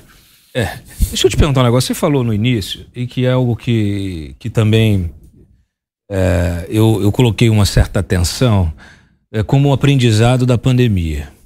Você falou segurança energética, você falou que aí vem como aprendizado da guerra na Ucrânia, segurança sanitária, enfim, você hoje tem vários desafios que inclusive até recolocam o papel do Estado como indutor dessas, dessas é, é, políticas estratégicas. No que afinal o Estado tem de se meter? Aonde ele pode realmente atuar? E quando a gente está falando de reindustrialização, você não vê o Alckmin, que é o ministro, falando nada sobre assim, olha, vamos, temos aqui um plano para atrair investimento no setor farmacêutico para a gente ter uma, uma, um parque industrial farmacêutico, nós já tivemos um parque é, até razoável, mas que, que, ele se dissipou. Que a Europa está fazendo, inclusive. Né? Claro, porque assim, pô, na pandemia, qual foi um dos maiores problemas nossos? Não tinha vacina, aqui no Brasil não tinha. É, é, Insumos. Insumo básico, não tinha seringa, não tinha luva, não tinha nada. Até a cloroquina a gente tem que buscar na Índia. E a Índia é líder na produção de medicamentos. Então, assim, é, é, como é que você enxerga esse posicionamento? Que tipo de alerta, de orientação, de conselho você daria para o atual governo? Fazer, olha, a gente tem uma série de, de frentes em que vocês poderiam estar gastando energia, vocês estão cuidando de reativar, de dar desconto para o setor automobilístico, para produzir Pro o Volkswagen, para que o sujeito compre um carro de, em vez de 60 mil, comprar 40, é, é, é, e deixando a Marina furiosa. E, e, no final das contas, e a gente, a gente depois queria conversar sobre é, economia verde, mas assim, você tem setores estratégicos que vêm como uma demanda urgente em função de desafios globais que se colocam e a gente também não a gente tem um governo que não tem essa perspectiva não tem essa sensibilidade de entender isso. Quer dizer eles querem botar o Estado quer que o Estado coloque a mão mas está colocando a mão no lugar errado. Só um adendo Cláudio. É, lembrando que está sendo discutido na OMS um tratado internacional né, justamente para reorganizar, não é, caso ocorra novas pandemias, não é um tratado que vai não é, reorganizar essas questões. O Brasil agora na Assembleia Geral da da OMS disse o seguinte, né, que na verdade todos os problemas que estão ocorrendo agora vêm do governo passado, ou seja, não colocou nenhuma estratégia né, nesta área de medicamentos, na área da saúde, que seria o adequado aqui para o nosso Nós país. rejeitamos até a instalação de um, de um, de um parque industrial de uma empresa Exato. indiana que queria instalar aqui para produzir vacina daqui, medicamento daqui. Rui, diga lá. É, eu acho, enfim, eu, eu, eu tento, eu sei que algumas coisas só podem ser vistas da superfície, né? Então, por exemplo, às vezes a gente fala assim, ah, eu não quero ser superficial, mas é verdade que certas coisas você só consegue ver se você estiver na, na superfície. E outras é, é, de fato importante se aprofundar um pouco. Esse tema, Cláudio, que, que, que você levanta, da participação do Estado da economia como indutor, ele é um tema que precisa de um pouco mais de qualificação, né? Porque, por exemplo, uma coisa é o Estado na Alemanha, uma hum. coisa é o Estado na Coreia do Sul, é, outra coisa é o Estado na China, uma coisa é o Estado no Brasil, um, o Estado na, na, Venezuela, na Argentina. Apesar de a gente utilizar a mesma palavra, é, a gente descreve realidades muito diferentes. Né? Por exemplo, eu morei agora três anos em Xangai. Eu tive muito contato com os burocratas é, chineses, muitos deles oriundos do Partido Comunista Chinês. É, são gente de uma formação extraordinária, com grande experiência em uh, aspectos práticos, né, concretos, grande pragmatismo, né? Uh, então não é, por exemplo, como a realidade de outros países em que o sujeito é um aparatique, né, como na, na União Soviética. Enfim, um, o presidente da PEX um, não fala inglês. Um, pessoas que têm pouca, pouca familiaridade né, com o tema que estão tratando são temas muito importantes. Então, no limite, é, essas, essas questões vão definir sobre, sobre o sucesso ou fracasso de um tema que é um tema mais superficial, mais uma vez sem nenhum Sim. preconceito tema superficial, que é a participação do Estado na economia. Por exemplo, é, caso a gente goste ou não, o Estado teve uma participação muito importante no nascimento e crescimento de um lugar chamado Vale do Silício nos Estados Unidos. Sim certo? Exato. É, um, um, eu gostava muito de ler por conta da elegância do estilo dele o John Kenneth Galbraith, né? A Era da Incerteza, todo esse, o novo Estado Industrial. Ele falava muito sobre o papel da criação de uma gigantesca demanda para o complexo militar industrial. Ele chamava isso de keynesianismo militar. O papel teve, o, o Estado teve um papel ali. O Estado teve um papel importante na Coreia do Sul naquele momento em que eles, eh, digamos assim, encerram fileiras para, entre aspas, clonar as experiências de êxito que o Japão eh, tinha. É, agora, é melhor ser um Estado farol, né, um Estado que está preocupado com os grandes temas estratégicos, do que uma espécie de zelador de ciclos de 24 horas na economia, muitos deles com objetivos que não geram produtividade de longo prazo. Tá certo? Esse, esse que me parece que é o grande, a grande dificuldade. Uh, então, é assim, o Brasil acaba virando uma espécie de prisioneiro do curto prazo, né? E... Irajá. Nesse, nesse, contexto mesmo, o Brasil fez a lição de casa nos últimos anos, né? Como a gente estava comentando, a gente teve aprovação de reformas importantes e o governo Lula ele, ele a, assume como uma oportunidade, né? Como você colocava a questão da oportunidade. O governo Lula teve uma oportunidade que é, é, é essa questão da arrumação da imagem do país no exterior é, do ponto de vista da questão ambiental. Né? O governo Bolsonaro é, era mal visto é, por alguns entes uh, alguns países, alguns parceiros comerciais importantes do país, e o governo Lula teve essa oportunidade. Enfim, eu queria saber se, se você vê uh, o governo aproveitando essa oportunidade de atrair investimento a, a partir de, do desenvolvimento de uma política verde. Todo mundo aqui adora futebol, né? Sim. Sim. Eu me lembro que. Estou é, por cima aqui. É, não. Eu me lembro que Em Vitor, Machado me... fala por mim nesse é? aspecto. Você sabe sobre esse tema da imagem que você mencionou. É, eu me lembro, na Copa de 94, que o Brasil acabou ganhando, né, nos pênaltis da Itália, a semifinal foi contra a Suécia. Sim. Um gol de cabeça do Romário. Eu lembro que depois, enfim, estava assistindo ali o, a entrevista coletiva do Parreira, e um repórter falou assim: oh, treinador, o Brasil jogou feio, jogou mal, né? Não fez aquele jogo vistoso, né? E aí o Parreira disse o seguinte: olha, eu aprendi a ver a partida pelos números. Então, quantas vezes o time adversário fez uma jogada de, linha de fundo e cruzou para a área? Quantas vezes o meu goleiro foi colocado numa posição de perigo? Quantas jogadas eu fiz e agredi o gol adversário? Quantos chutes a gol eu dei? Então, ele, por meio dos números, chegava à conclusão que, na realidade, é, o Brasil jogou muito bem né, e conseguiu o resultado. Então, se você pegar esses últimos quatro anos, e apenas para alguns dos temas que eu mencionei, mais uma vez, comércio exterior como proporção do PIB no nível mais alto da história recorde de exportações, recorde de comer, corrente comercial, recorde de superávit comercial, recorde de atração de investimentos estrangeiros diretos. E a imagem do Brasil foi ruim? Então, se ela foi ruim, então nós temos que reconhecer que existe uma desconexão, né, um, um divórcio entre a importância da imagem do país no exterior, eu não acho isso, obviamente, acho que a imagem é super importante, e os seus resultados, é, por exemplo, na conexão com a economia é, mundial. E essa crítica também, às vezes, que se faz ao Brasil, é uma crítica, por exemplo, você pode fazer qualquer país do mundo. Qual a imagem hoje da França no mundo? Do Reino Unido? Da China? Se pegar só os membros permanentes do Conselho de Segurança da ONU, você vai encontrar passivos na imagem de cada um desses países. Ainda assim, eles mantêm a sua importância. Então, mais uma vez, eu acho que é, é fundamental a gente olhar para de liderança para jogar bonito? Para os números.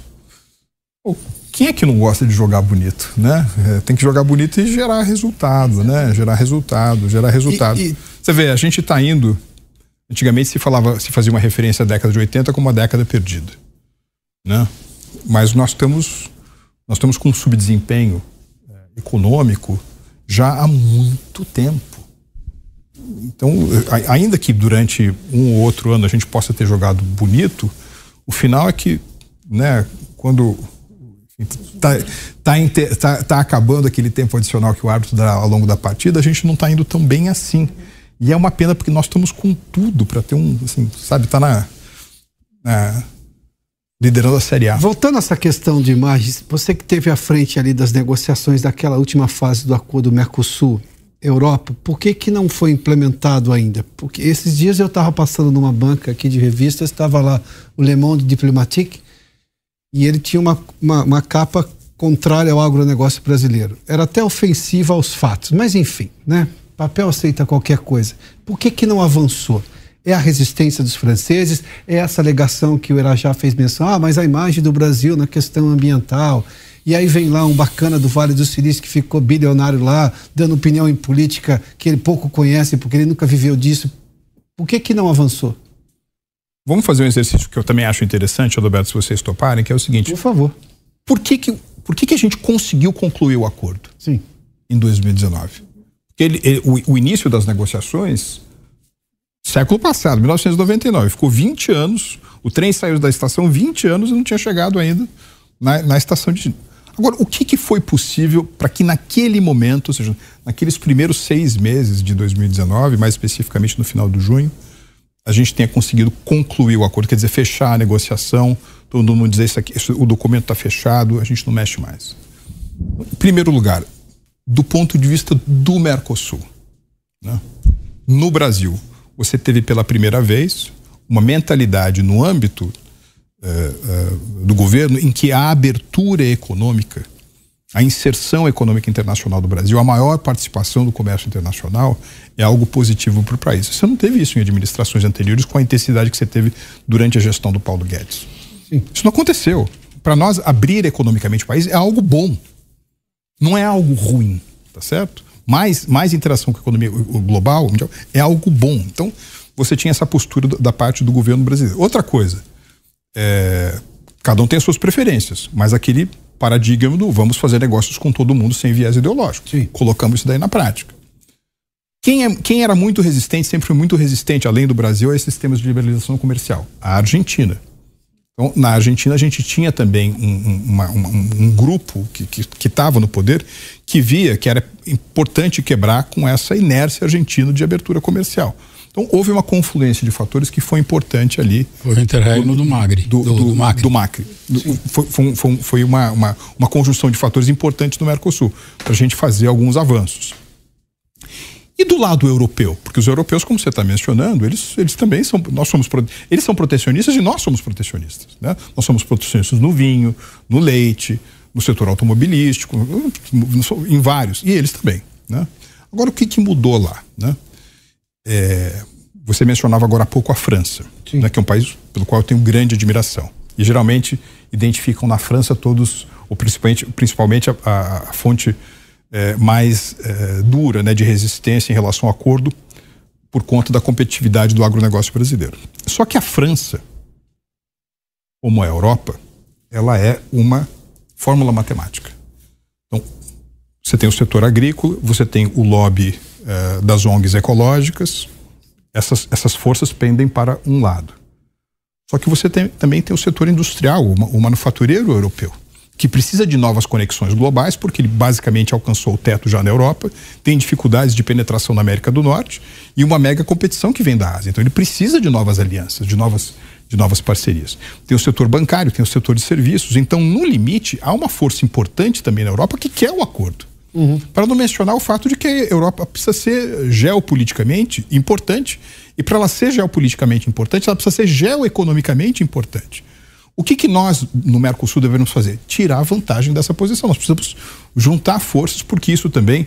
Uma coisa é, por exemplo, você negociar com os indianos, com os chineses, com os americanos, com os canadenses, e você tem um acordo com aquela que é a mais a maior região uh, de cooperação econômica do mundo, que é a União Europeia. Outra não tem isso. Então, acho que faz todo sentido para o Brasil ter. Então, essas foram as razões que fizeram o acordo avançar naquele momento. Aí de 2019 para cá, você tem uma série de acidentes. Você tem o acidente da Covid, você tem o acidente da, da do conflito na Ucrânia, você tem o acidente uh, da inflação na, na Europa, você tem uma pressão muito grande, não é só no Brasil, por essas políticas populistas de curto prazo, né, para gerar esse ou aquele resultado que possa ser favorável no ciclo uh, político eleitoral. É, mas mais uma vez, eu acho que a gente pode, a gente pode estar se aproximando de um momento em que uh, você uh, põe a marcha mais uma vez para funcionar. Porque o que está faltando? Você precisa remeter o acordo, né? Ele precisa ser assinado, ele está concluído, ele precisa ser assinado, precisa re ser remetido ao Parlamento Europeu e aos parlamentos dos países europeus, dos países do Mercosul, mas no momento que ele passa já pelo, pelo Parlamento Europeu, na primeira instância, ele já passa, a ampulheta já vira, você já começa o processo de desgravação, que no limite vai ser bom para todo mundo, inclusive para o consumidor hum. é, brasileiro. Existe uma perspectiva um para ser assinado Daniel. nesse Agora são 10 horas e 51 minutos. Nosso convidado especial aqui é Marcos Truirro. A gente está fazendo um intervalo para a rádio, agora são 10h51. A gente tem mais nove minutos para a gente continuar essa entrevista aqui. Dani, por favor. Você acredita que existe uma perspectiva de assinar este acordo neste governo Lula? Eu acho que eu acho que sim, eu espero que sim. Sim, existe essa perspectiva. Existe essa perspectiva. Posso fazer uma pergunta mais técnica com relação à tua participação no Banco dos BRICS? É, você logo no início falou um pouco sobre o histórico é? É, do próprio BRICS, do banco mesmo, não é? É, eu fiz parte até mais ou menos 2019 do Conselho Empresarial dos BRICS. Eu representava uma instituição ali. E lá o que se debatia muito, não é? Todos os empresários falavam, bom, existe uma dificuldade muito grande de, do Brasil aprovar projetos, não é? Você até falou que depois de 2019 ocorreu uma expansão. Quais, for, quais foram os entraves para conseguir fazer essa expansão, não é? De, de realmente é, o Brasil aprovar mais projetos, foram questões técnicas, foram questões políticas, não é? existia e ainda existe é, essa pressão política, por exemplo, da China pela aprovação de novos projetos. E como fica, como foi deixado o Banco dos BRICS para essa nova gestão? Não, Denise, o, banco ele começou a operar em 2015, não é isso? Então, é, de 2015 a 2019, para o Brasil, foram aprovados 620 milhões de dólares. Tá? De, seis, de, de 2019 para cá, foram aprovados 5,4 bilhões. É um pouco mais do que eu tinha dito aqui, que era quatro. Nove vezes, nove vezes mais. Em 2019 eu fui presidente do conselho do banco durante um período e depois em 2020 presidente executivo do banco. Eu acho que é uma, uma, mais uma vez, vários fatores contribuíram. Abriu-se um escritório do banco no Brasil, fica mais perto. Eu acho que ficou um pouco menos, ficou um pouco mais claro qual é o caminho para apresentação de projetos que precisam, por exemplo, do endosso do Tesouro eh, Nacional, do aval da Comissão de Financiamentos Externos. Nós começamos também alguns projetos sem garantia soberana. Né? Por exemplo, a gente aprovou para o Banco do Brasil ano passado um bilhão de reais para irrigação, armazenagem sustentável e energia fotovoltaica e energia uh, eólica. Né? Então, o, o, apresentar projetos para o Banco dos BRICS ou para o NDB é um, um pouco apresentar projetos para outros bancos multilaterais também. Para o Banco Interamericano de Desenvolvimento outra, é a mesma coisa, para o Banco Mundial, ou seja, você precisa do apoio, quando são projetos de, de, com garantia soberana. Você precisa do apoio do, do, Tesouro Nacional, precisa passar por uma comissão de financiamentos externos. Em geral, são municípios ou governos estaduais que apresentam os projetos. E, claro, tem também o desafio de aumento, do aumento da carteira privada do, do, do NDB. Né? Mas eu acho que, mais uma vez, essa, esse, esse, esse tema da, da concentração nos aspectos de projetos de qualidade, né? Eh, vindo mais ou menos ao mesmo tempo da, da abertura dos escritórios do banco no Brasil. Uh, e mais uma vez, a gente, enfim, a gente queria muito né, multiplicar o número de recursos aprovados para o Brasil. Foi o que deu isso. E você me perguntou uh, qual é o banco que está aí.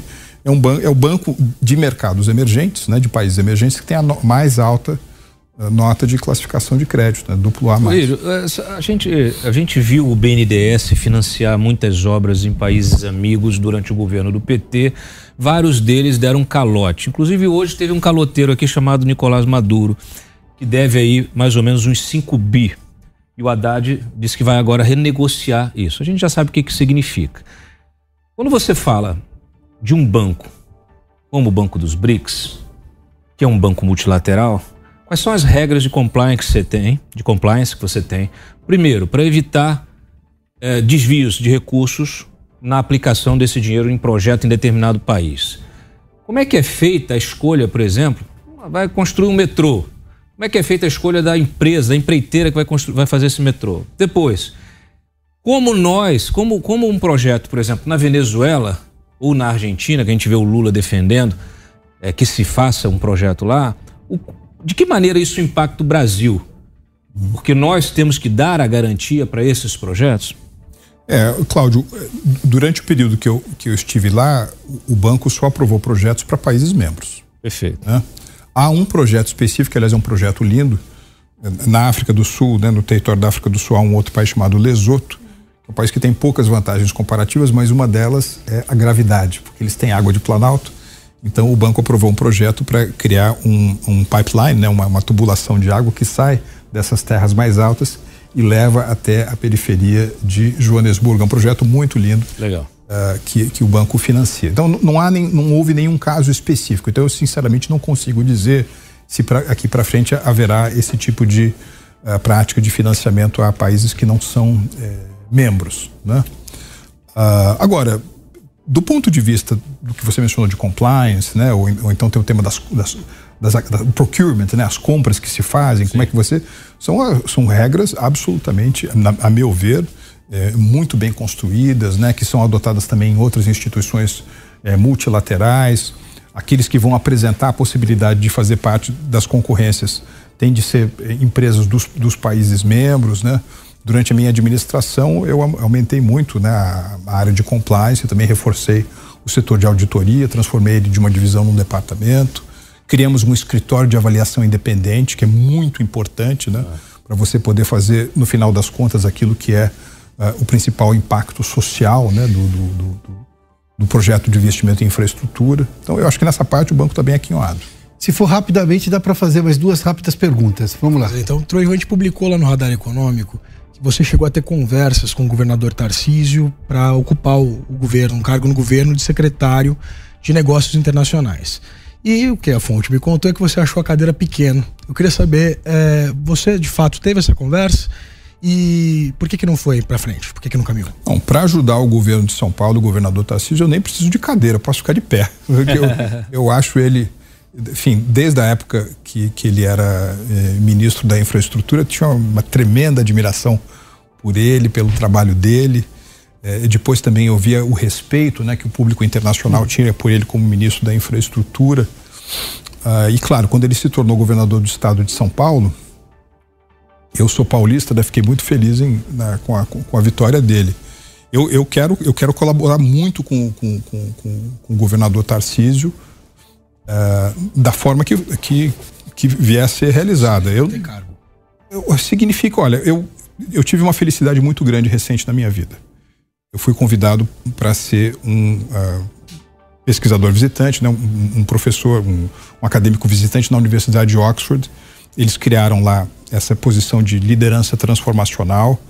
Eh, um, um desde a criação dessa, desse espaço, é, vários líderes foram eh, convidados. Um deles atualmente é o Ivan Duque, que foi presidente da Colômbia. Então, a partir de setembro, durante um ano, eu vou estar nessa uh, posição que, que vai me fazer ir e voltar para Oxford. Também assumir uma posição no INSEAD, que é, enfim, é ranqueado como o melhor MBA do mundo.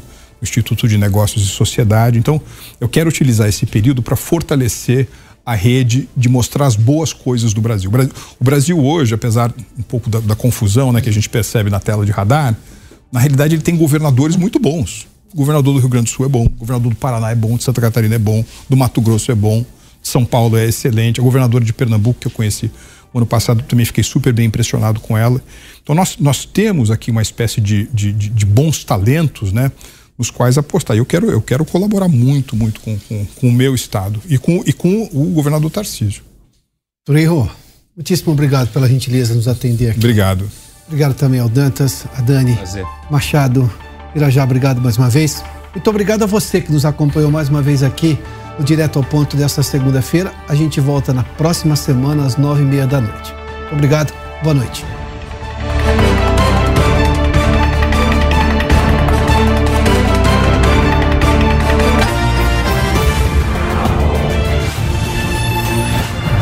Direto ao ponto. A opinião dos nossos comentaristas não reflete necessariamente a opinião do Grupo Jovem Pan de Comunicação. Realização Jovem Pan News.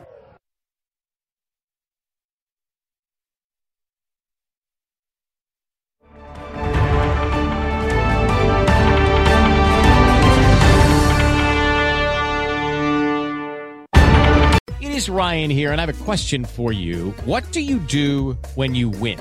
Like, are you a fist pumper? A woohooer, a hand clapper, a high fiver. I kind of like the high five, but if you want to hone in on those winning moves, check out Chumba Casino. At ChumbaCasino.com, choose from hundreds of social casino style games for your chance to redeem serious cash prizes. There are new game releases weekly, plus free daily bonuses. So don't wait. Start having the most fun ever at ChumbaCasino.com. No purchase necessary. VGW. Void were prohibited by law. See terms and conditions. 18 plus.